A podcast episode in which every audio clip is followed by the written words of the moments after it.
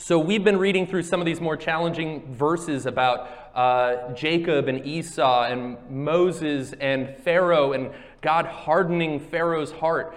And that sometimes brings us to question, right? Like, as we read that, maybe we would consider the fact that did God harden some individuals from before they were born, unrelated to whether or not they would do good or evil, uh, and that God had selected some for salvation and selected others for reprobation, is the word that's used to describe this. And, and there are, right, Christians that believe that. And, and in, you know, they're good Christians. They're godly Christians. They are studying the scriptures and coming to this conclusion. Uh, and today we're going to read another set of passages right after that where it talks about God as a potter and that we are the clay that he is forming. And so I'm going to read this passage for us to, to consider, and then we'll try to, to consider what might it mean, and we'll look at other parts of the Bible when God uses this same kind of analogy. And so here we go Romans chapter 9, verse 18. So then, he has mercy on whomever he wills, and he hardens whomever he wills. You will say to me then, so this is Paul speaking to a hypothetical uh, person that's disagreeing with him. Why does he, that is God, still find fault? For who can resist his will?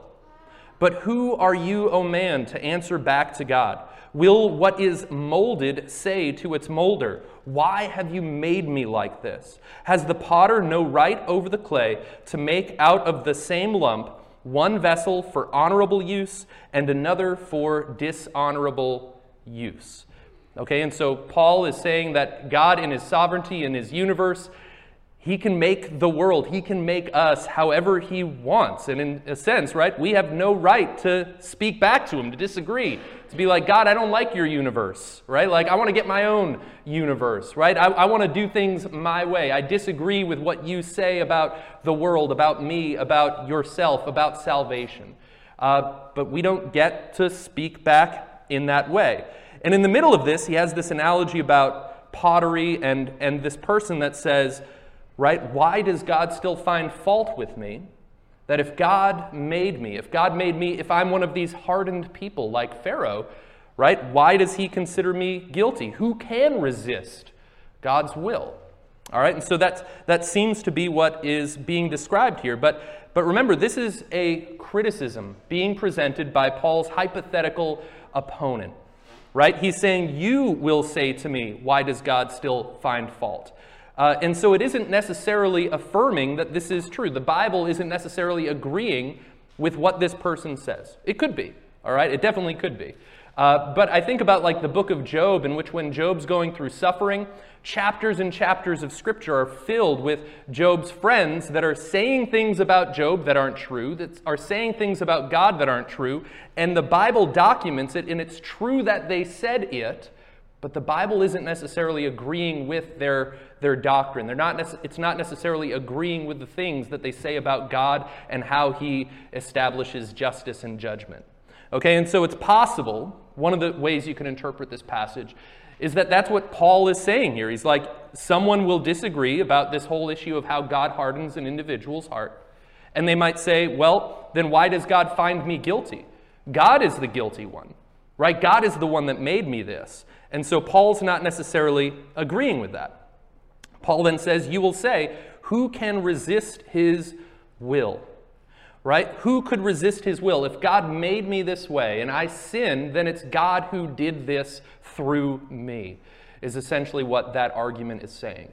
It's similar to when Adam and Eve, right, are caught in their sin, and Adam says, God, it's, it's the woman, the woman that you gave me right? That it's trying to direct blame on God, that it's this circumstance in the garden. You're the one who put the tree here, right? I'm just an innocent bystander, right? That, that's essentially what, what they're arguing, but that doesn't mean that we're innocent when we do wrong, even though we are, right, sinners by nature, because we're also sinners by choice. In fact, Paul encounters this same type of argument and reasoning in Romans chapter 3, and I'm going to read that for you here. So, Romans 3 5, someone is asking the same kind of question Why am I still being condemned as a sinner? And this is what it says. But if our unrighteousness, right, if my wrongdoing serves to show the righteousness of God, what shall we say? that God is unrighteous, that he's unjust to inflict wrath on us? I am speaking in a human way. By no means. For then how could God judge the world? And then here's another question from this opponent. But if through my lie God's truth abounds to his glory, why am I still being condemned as a sinner? And why not do evil that good might come? Right? Like, God should practically thank me that I'm a sinner. Jesus would have had no one to die for if I wasn't a sinner, right? Like, he should be excited about the fact that I screw up because it makes him look more glorious. And Paul is like, no, you're, you're wrong, right? It's still just for God to judge, it's still just for God to condemn what is evil. And yes, it's still just for God to use an individual in that state, just like he used Pharaoh. And, uh, and Paul even says that some people slanderously accuse him and other Christians as saying these things like, oh, we can just sin all we want and God is glorified by it. But that's not the case. He's like, their condemnation is just. I would imagine both the people who think we can sin all we want because we're saved and the people who are right opposing Paul's teaching here where they're like, "Hey, God is unjust. Why am I condemned if my sin only makes him look better?" And Paul's like, "No, you're rightly condemned. God is holy. God can hold you to this standard, right? And and even though he is still being glorified in the midst of it. So God is just both to condemn wickedness and to use wicked people to bring about good and for his glory. So think about Joseph and his brothers, that they sell him into slavery, and many are saved from a famine because of it. God, what they meant for evil, God used for good. And God and the scriptures can still rightly call their actions evil, right? Like we shouldn't sell our brothers into slavery, okay? Right? Like we shouldn't do that, right? And but God is still just to use their choices to bring about good and glory in the world. And so let's go back to Romans uh, verse 20. So Paul kind of is encountering and engaging the same type of argument. He says, But who are you, O man, to answer back to God? Will what is molded say to its molder, Why have you made me like this? Has the potter no right over the clay to make out of the same lump one vessel for honorable use and another for dishonorable use? Okay, and so Paul, I want to point out, would agree that we have been made by God. Okay, so he's saying, yes, like all humanity has been made by God. They are image bearers. That Paul would agree that we live in him, we live and move and have our being. Or in Acts 17, he says that God created us, that he gave us breath and life and everything. And so, yes, God made us. He is the potter, we are the clay. Adam was made out of the dirt, right? And God breathed life into him. And so Paul would agree with that. And so he's, he's not disagreeing with the fact that we are made. He's just going to disagree with their argument of, like, right? Why, why has God made me like this? God made me to sin. God made me to have a hard heart against him. And so they're saying, why can he condemn me? And now what's interesting is the first time this potter analogy is used in the scripture is in, in, the, in, the, in the book of Isaiah by the prophet Isaiah. Uh, and, and he actually is encountering a completely different argument. At least in Romans 9, they're agreeing that God made them. But in Isaiah's day, they actually would almost like they wanted to sin in their own corner of the universe and pretend as though God didn't know what was going on. And so this is what Isaiah says in Isaiah 29 Ah, you who hide deep from the Lord your counsel, whose deeds are dark, and who say, Who sees us? Who knows us? You turn things upside down. Shall the potter be regarded as the clay, that the thing made should say of its maker, He didn't make me? Or the thing formed say of him who formed it, He has no understanding. And so, what's interesting here is that the first time this potter analogy is used is to correct those who believe God didn't really make me. God doesn't really know who I am. I can live my life my own way. I can define who I am, and I don't have to be defined in the way that God would define me. Right? Like I can live for myself, that I can hide my sins from Him. Right? That they, they were refusing to acknowledge that God made them. And so this is the first time this potter analogy is used. No, you can't hide from the Lord. God knows every bit about you, He knows every detail about your life. He knows your future. He knows everything about you, and He loves you, and is, He's infatuated with you. God understands you. And so, yes, we are made in His image. But just because we're made in His image doesn't mean we can pretend that He is just like the clay. That we can't pretend that He is just like us in our sinful ways. Right? That what Isaiah is saying here is like God is still different. God is still unique. He is other. He is holy. And so just because you are made by God doesn't let you pretend as though, like, well, God there, therefore must be just like me. But back in Romans 9, those who are opposed to Paul's thinking, they're saying, no, we do believe that God made us. We, we do believe that He made us, and we can't be anything other than how He made us. So why should He find us guilty? And they ask the question, why have you made me like this? Basically saying, if I have a hardened heart, if I'm someone like Pharaoh, if I'm a vessel for dishonor, it's not my fault. God did it. Right? That, that, that they, they want to kind of reject the idea that they're accountable for their own actions that God did this to them, God sinned through them. Right? That, that, that's not how it works. That's not what Paul is saying.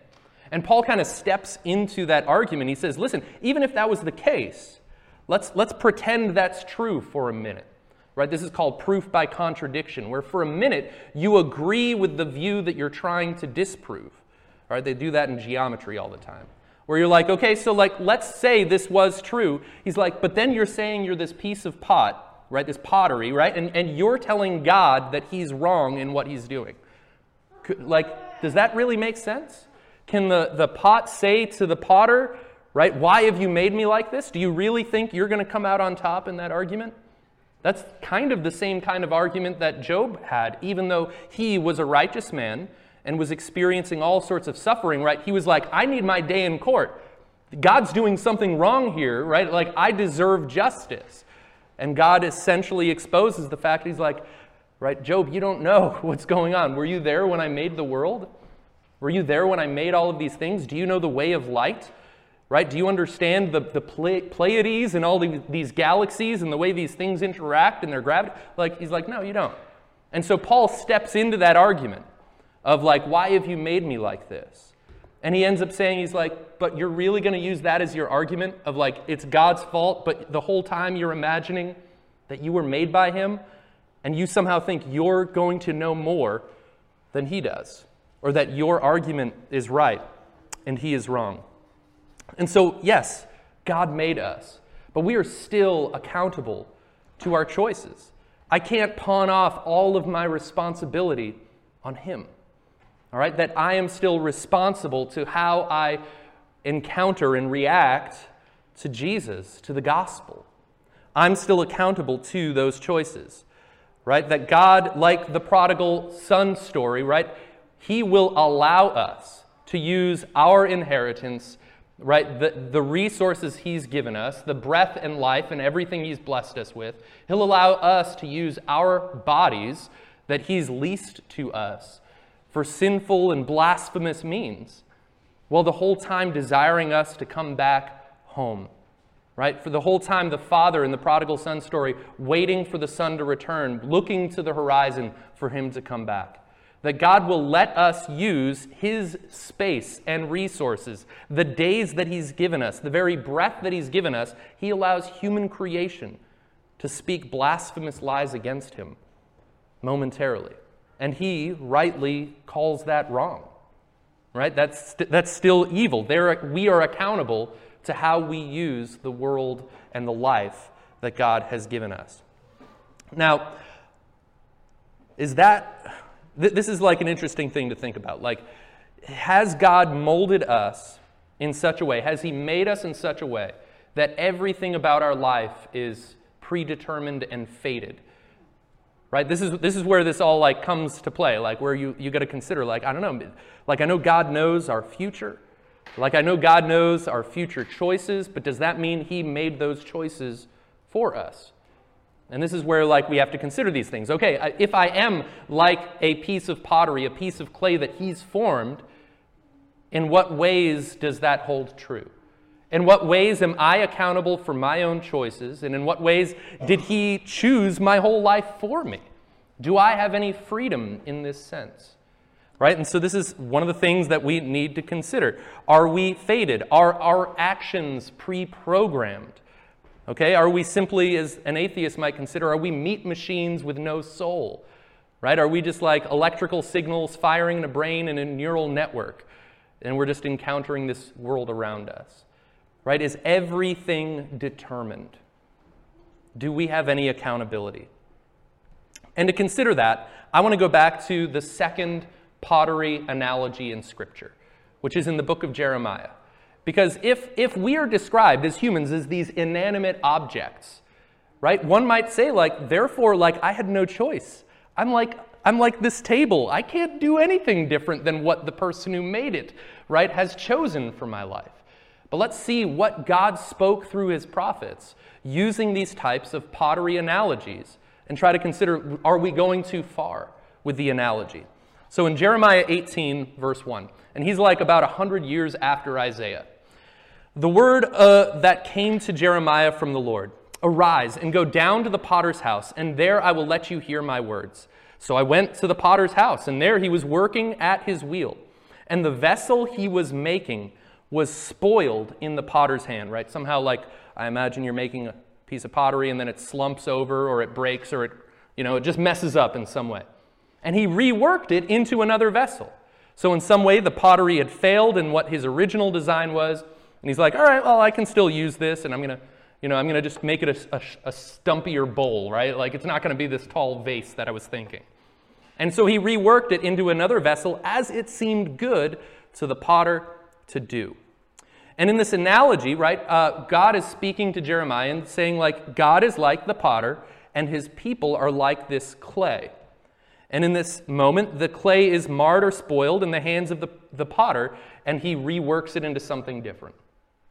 And in the analogy, the prophetic analogy here, God is the potter. He is a perfect potter. Right? And even an expert potter, I imagine, one out of a hundred pots that they make are going to fail. Right? They're going to slump, they're going to fall apart, they're going to, right, maybe spin right off the little wheel or whatever it is, I don't know. Right? That like it's going to fail and it's not necessarily because of the fault of the potter. Sometimes it's just the way that the clay was formed, that it was weaker, that it couldn't sustain itself with such a thin wall. Right? It's, it's essentially it's materials engineering.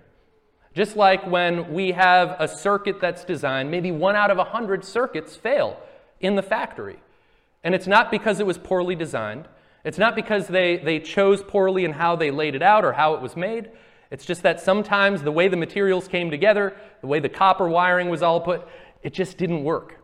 And it wasn't the fault of the engineer, it's materials engineering. And so, in this analogy about the clay being spoiled in the potter's hand, I think it would be wrong for us to say that God is some flawed potter in how he makes us. The fly, I'm pretty sure, lands back on, on us, the clay. All right? is, is what I, I feel comfortable saying, right? I don't want to blame God for the flaw because he's not the cause of evil. And if the clay is flawed, if the clay is marred, the potter is then free to do what he will with what is left. Okay, so he can repurpose it, he can make a different vessel out of it. And that's what God ends up saying in verse 5. The word of the Lord came to me. O house of Israel. So he's speaking to his whole people, this whole nation. Can I not do with you as this potter has done? declares the Lord. Behold, like the clay in the potter's hand, so are you in my hand, O house of Israel. And so he's leaning into the same analogy. And you might think, like, so therefore God made Israel to rebel. God made them to worship the prophets and, you know, worship Baal and do all this pagan activity. No, no, that's not what he lets them get away with here. Notice where he continues. If, verse 7, if at any time I declare concerning a nation or a kingdom that I will pluck up and break down and destroy it. I think the best analogy for us would be uh, the city of Nineveh in the story of Jonah, right? Where God declares he's going to destroy their city. Verse 8 And if that nation concerning which I have spoken turns from its evil, I will relent of the disaster that I intended to do to it. So that's his first analogy. A, a, nation that he planned on destroying, if they repent, if they turn, he'll change his purpose, just like the potter in that clay. He's like, oh, okay, I guess you're not going to be a vase. I'm going to do something else with you. And that's a good thing. And then he continues, and if at any time I declare concerning a nation or kingdom that I will build and plant it, and if it does evil in my sight, not listening to my voice, then I will relent of the good that I had intended to do to it. And so notice in this pottery analogy, prophetically speaking, God is saying that a nation has, has some influence on its future outcome. That if it turns from evil, it will change the end result. If it does evil, not listening to his voice, it will change the end result that God intends for it. That our choices, even as clay, can influence what the potter does with us, and he is free to do with us as he will. But notice, like, what sort of pottery is Jeremiah thinking of here? Pottery that can turn from evil, that can make good or evil choices? Pottery that has ears, that it could choose to listen to the voice of God or not? Like, he's not describing these passive pots that have no freedom to respond to their environment and their circumstances that God hinges the outcome of the pot on the choices of the pot. That God didn't form them for destruction. He's like, listen, it's, it's up to you. Are you going to turn from evil or are you going to refuse to listen to my voice? And so clearly, we can't take this pottery analogy too far. We can't say, well, God made me this way and it's, it's his fault, right? I had no choice in the matter. Because if we turn, God can reform us, God can rework us, God can make us new. And He is free to do that. Verse 11 Now therefore, say to the men of Judah and the inhabitants of Jerusalem, Thus says the Lord. So, in case like they didn't get the analogy, He's like, All right, this is, this is what it means. Behold, I am shaping disaster against you and devising a plan against you. Return everyone from his evil way and amend your ways and your deeds. And so God explicitly outlines the analogy here. You have the choice as to whether you will turn, and I will relent from my purpose and plan to bring about your destruction.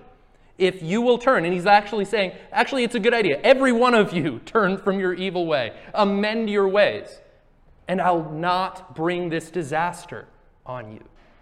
That God is uh, pleading with them, he's persuading them, he's, he's imploring them to make the right choice, that the end outcome of the pot is resting on their choices. Verse 12, but they say, that is in vain. We will follow our own plans and we will everyone act according to the stubbornness of his evil heart. And so the response to this invitation to repentance is that no, we're going to follow our stubborn hearts. We're going to harden our hearts, is I think I'm free to use that language, right? They're choosing to be a stiff necked people, is what they're doing. They're, they're the ones that are limiting themselves, believing the only thing they should do is what their evil hearts would desire. And so when we read Romans 9, is, is God basically saying, like, hey, if you're a hard heart, if, if you're a, a, a vessel of dishonor, like, that's too bad for you, deal with it. I don't think that's what God's saying. I think God's saying, listen, if your heart's hard, you need to deal with it, right? Like you need to turn from your evil. Like you can still influence your future life and what I'm planning and purposing for you. That you have a degree of influence over this. Let's check out Jeremiah 19 because this gets pretty, pretty crazy. Next chapter. Uh, so he's further prophecy, and they're set in their ways. Then you shall break the flask in the sight of the men who go with you and shall say to them, Thus says the Lord of hosts, So I will break this people and this city as one who breaks a potter's vessel, so that it can never be mended. Men shall bury in Topheth, because there will be no place else to bury. And so he's saying, like, I'm going to shatter this city, this nation, as a potter is free to discard a pot that isn't, isn't the way that they want it to. Skipping down to verse 15, thus says the Lord of hosts, the God of Israel Behold, I am bringing upon this city and upon all its towns the disaster that I have pronounced against it. And notice, what does it hinge upon? Because he made them for destruction? Because he made them to be sinful and wicked and to be stubborn in their own ways? No, it hinges on this because they have stiffened their neck, refusing to hear my words. And so, when would the Lord break a pot beyond mending? It's when someone hardens their own heart repeatedly and is unrepentant. When someone refuses to listen to the voice of the Lord over and over and over. Right? Or as Romans 1, Paul would say, when someone suppresses the truth in unrighteousness, that God will eventually turn them over to their sin. And it's like, all right, you've made this choice, you're walking this path, I'm going to let you do it.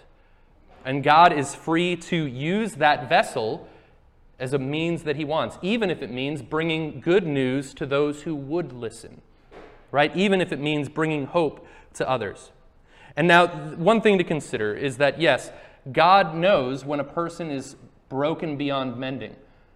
But do we know that? I don't, I don't think we do. I don't think we ever do in this life. We don't know when a person's broken beyond mending, and we should be very careful to ever make that claim. Because God is tremendously wonderful and powerful when He comes, when he comes into someone's life and fixes the broken. Right? God is a master craftsman when He takes a screwed up individual and repairs them into this glorious way that, that points to Him and His work in them. And so, like, we can't just say, like, oh, that person's too broken for God to work with. No, we don't know. We don't know when someone's at that state. And so we continue to hold out hope, just like Paul in Romans 9, that he loves his brethren, that he prays for them. He desires to see their hearts soft and to see them come to God by faith and experience the righteousness that can only come by faith. And so that's what we'll continue to do. And we are stories of God being able to mend broken lives and broken pottery, right? Like God's able to do it. But God also knows the end result, and He's, he's able to, like with Pharaoh, use that person's life, even when they are a marred pot, for His glory in some other way. And so we don't, we don't give up hope. Uh, and actually, even when it comes to shattered pottery, if we skip back to Isaiah, verse 30 this time, uh, I'm going to pick up at verse 12. Uh, he says, Therefore, thus says the Holy One of Israel, because you despise this word and trust in oppression and perverseness and rely on them, therefore this iniquity shall be to you like a breach in a high wall, bulging out and about to collapse, whose breaking comes suddenly and in an instant. And its breaking is like that of a potter's vessel that is smashed so ruthlessly that among its fragments not a shard is found with which to take fire from the hearth or to dip up water out of the cistern. For thus says the Lord, the Holy One of Israel, in returning, you could even say in repenting and rest, you shall be saved. In quietness and trust shall be your strength. But you were unwilling. And so when God gets to the point of shattering the pot, it's not because he designated them for that purpose. It's because they were unwilling. They were refusing to listen to his words. That you can read earlier in that chapter and see that that's the case. And what's, what's his desire? He's like, return, repent, find rest in me and be saved.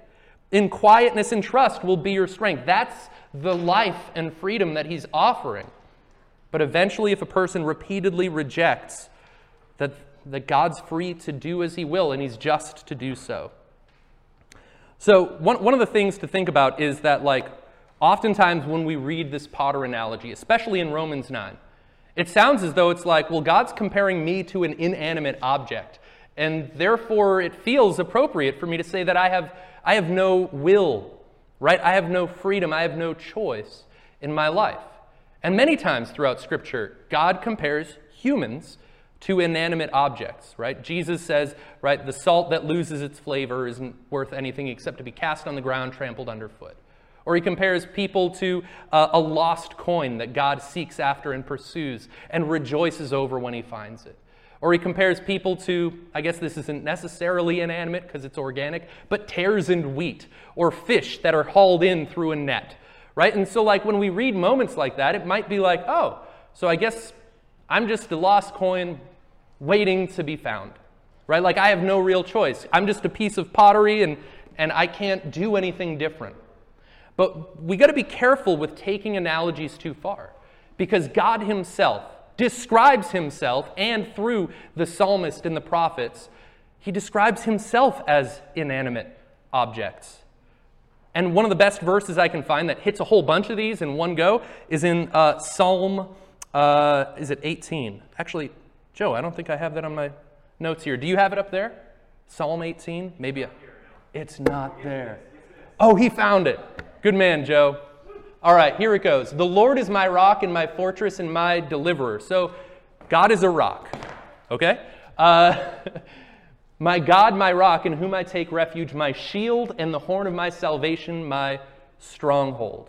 And so, over and over and over here, God is compared to inanimate objects, literally a rock. Does that mean that God has no ability, no power, no freedom, no means of action, that he's just this passive shield that I'm like, ah, well, I guess I could pick this up and use it to defend myself if I want. Or he's, you know, the name of the Lord is a strong tower, it talks about in Proverbs. Like, like I guess like God's just this passive tower, and I got to choose whether or not I'm to find safety in this tower or not. Like, no, just because God is described as an inanimate object does not mean that he isn't mighty. Right? God is powerful, he is sovereign, he is able to act. And just because we are described as inanimate objects doesn't remove our accountability. It doesn't remove our responsibility, our ability to respond to the gospel message and what Jesus has done for us. That we are able to respond. And just in case we're still unsure from Romans 9, Paul himself uses this same pottery analogy in 2 Timothy. And he's not talking about salvation. So I want to make sure, like, I'm not tricking you. I'm not, you know, moving the, the pea between the cups here. Okay? He's talking about sanctification. He's talking about those who are already saved. And he leans once again into this potter and clay analogy. And check out what he says. Uh, let's see. I'll pick up in verse 19, 2 Timothy 2 19. But God's firm foundation stands, bearing the seal. The Lord knows those who are his. And let everyone who names the name of the Lord depart from iniquity. So, this is describing people in the family of God. We're not talking salvation here, they're already saved. Verse 20 Now, in a great house, there are not only vessels of gold and silver, but also of wood and clay, some for honorable use and some for dishonorable use. And so you might think, like Paul's going to say, well, too bad. If God didn't mean you to accomplish much for his kingdom, that's, that's, that's too bad. That's how he made you. But no, notice what Paul says. Therefore, if anyone cleanses himself from what is dishonorable, he will be a vessel for honorable use, set apart as holy, useful to the master of the house, ready for every good work. And so Paul uses this same exact potter analogy, and he doesn't use it as a means of removing any responsibility or accountability in our choices and in our lives. He's like, listen, if you're a dishonorable pot right now, he doesn't say, that's too bad, you're stuck, that's how God made you. He says, no, like cleanse yourself from these dishonorable things. What, what kind of pottery is Paul thinking of? Like self washing pots? Like that sounds awesome, right? Like we've got dishwashers nowadays, but like, how can a pot do that? And then, like, Paul argues here, he's like, you are supposed to be active in your relationship with Jesus that you are to cleanse yourself from these dishonorable things, and that God will then, right, use you in honorable ways, right? That you will be prepared for every good work. The next verse, 22, he says, So flee youthful passions and pursue righteousness, faith, love, and peace, along with those who call on the Lord from a pure heart. And so, what's Paul imagining here? A pot with legs that can run away when youthful lust comes around? or that it can pursue after righteousness. And so he, he uses this pottery analogy, but he's in no way suggesting that we can just now sit back and be passive recipients of God's grace or God's condemnation. Right? He's, he's not saying as though like we have no responsibility to, to work with the Holy Spirit, right, in our sanctification.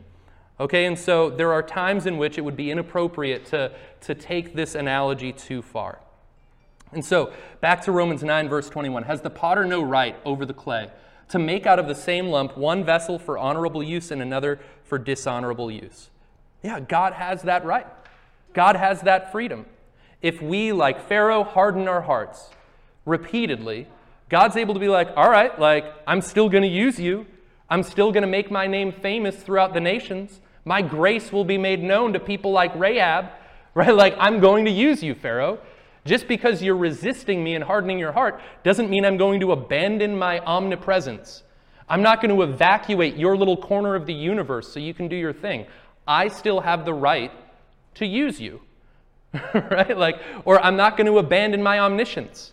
I'm not going to forget everything about you and evacuate your space so that you can think your own way and do your own thing and hide your own sin.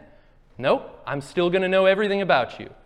Right? I can still use you. The potter has the right to use the clay even when it is marred. Right? That, that he's allowed to do that. And so, what is the conclusion from something like this? Let, us go back to Jeremiah 18, where I take the implication of that whole passage. And I'm definitely reworking it here. So if you're like, Brian, you're twisting scripture, I don't know. I don't think so, but you study it yourself. Here we go. Right? Basically, this is what God was saying back in Jeremiah 18 Return everyone from his evil way and amend your ways and deeds. And earlier, he said that God will rework you into another vessel as it seems good to the potter to do. Right? He's inviting them to turn and repent, and God will make you new. God will purpose you for something good. Or in Isaiah 30, what did he say? Right? That in returning and rest you shall be saved. In quietness and in trust shall be your strength. That he's speaking to those who are pots and he's like, listen, this is how you can experience this life. This is how you can experience this freedom and this purpose that I have for you. This is a good thing and a good gift that I have for you. I'm inviting you to this. Right? This is what I need you to do. And so let's go lastly to 2 Corinthians, let's see, 5. And what do I got? Verse 17. There it is. Thank you, Joe. Uh, Therefore, if anyone is in Christ, he is a new creation.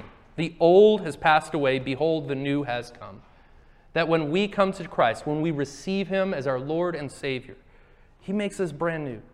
There's now, therefore, no condemnation for those who are in Christ Jesus. That God, He turns us into His, his workmanship, this, this treasured vessel for good works that He foreordained before we were born. Right? That God has this plan and purpose for our life, and He makes us completely new. That our desires will begin to shift. And sometimes it's immediate, and others it takes a while as we have this battle with our flesh. Right? But we begin to want to please the Lord that he makes us a new creation. Verse 18 All this is from God, who Christ reconciled us to himself and gave us the ministry of reconciliation. That is, in Christ, God was reconciling, reuniting the world to himself, not counting their trespasses against them, and entrusting to us this message of reconciliation. That God wants us, his right pottery used for good works, honorable vessels, to bring this message of hope to others. That he wants us to reconcile the world to him. He wants us to go out and, and appeal to them, plead with them, reason with them, is what Paul would do, to invite them into relationship. Verse 20, therefore we are ambassadors for Christ, God making his appeal through us. We implore you, on behalf of Christ, be reconciled to God. Right? Just like Jeremiah, just like Isaiah, just like Paul, they're saying, please, right? You can turn, you can trust, and God will make you new. Right? Place your hope in God. Right? Please be reconciled to God. Verse 21 For our sake, he made him, Jesus, to be sin who knew no sin, so that in him we might become the righteousness of God. And so when we read passages like this, I just want to point out, right, we plead with people to respond to the message of hope in the gospel. Right? That's how God pursued us as well, both through His Word, through His Spirit, through the church, as people came to us to seek us out. And there's genuine responsibility on the part of the hearer to respond. Right? That God is pleading with them through us to bring them to the point of repentance and life and newness of creation. And so we'll have uh, come back up here and we'll pray. Uh, Heavenly Father, we thank you so much, Lord, that God, you do work in our lives, that you are not passive, that you are not an absent God who's left his creation on its own. That God, you are working in us uh, to will and to do for your good pleasure. Uh, that, Lord, you are active in us, that, that you who began a good work in us will bring it to completion. I thank you, Father God, that you seek to save the lost. That, Lord, you are not just passively waiting for people to find you, but no, God, you seek them out and you use us. You've given us the ministry of reconciliation that you've given us the, the great commission to go into all the world and to preach the gospel, to invite people to life and forgiveness and freedom and repentance. And so, Lord, I just ask that God, you would stir us up, Lord God, that we would be instructed, like Paul said to Timothy, to, to flee youthful lust, to set aside, to cleanse ourselves from the things that are dishonorable, and to, to pursue, to seek after your righteousness. I desire, God, to see you use your church, uh, that we would be a people of hope, that we would be a beacon in our community, that, Lord, people would come to know and trust you, and that you would make them new creations as only you can. And we pray this in Jesus' name. Amen.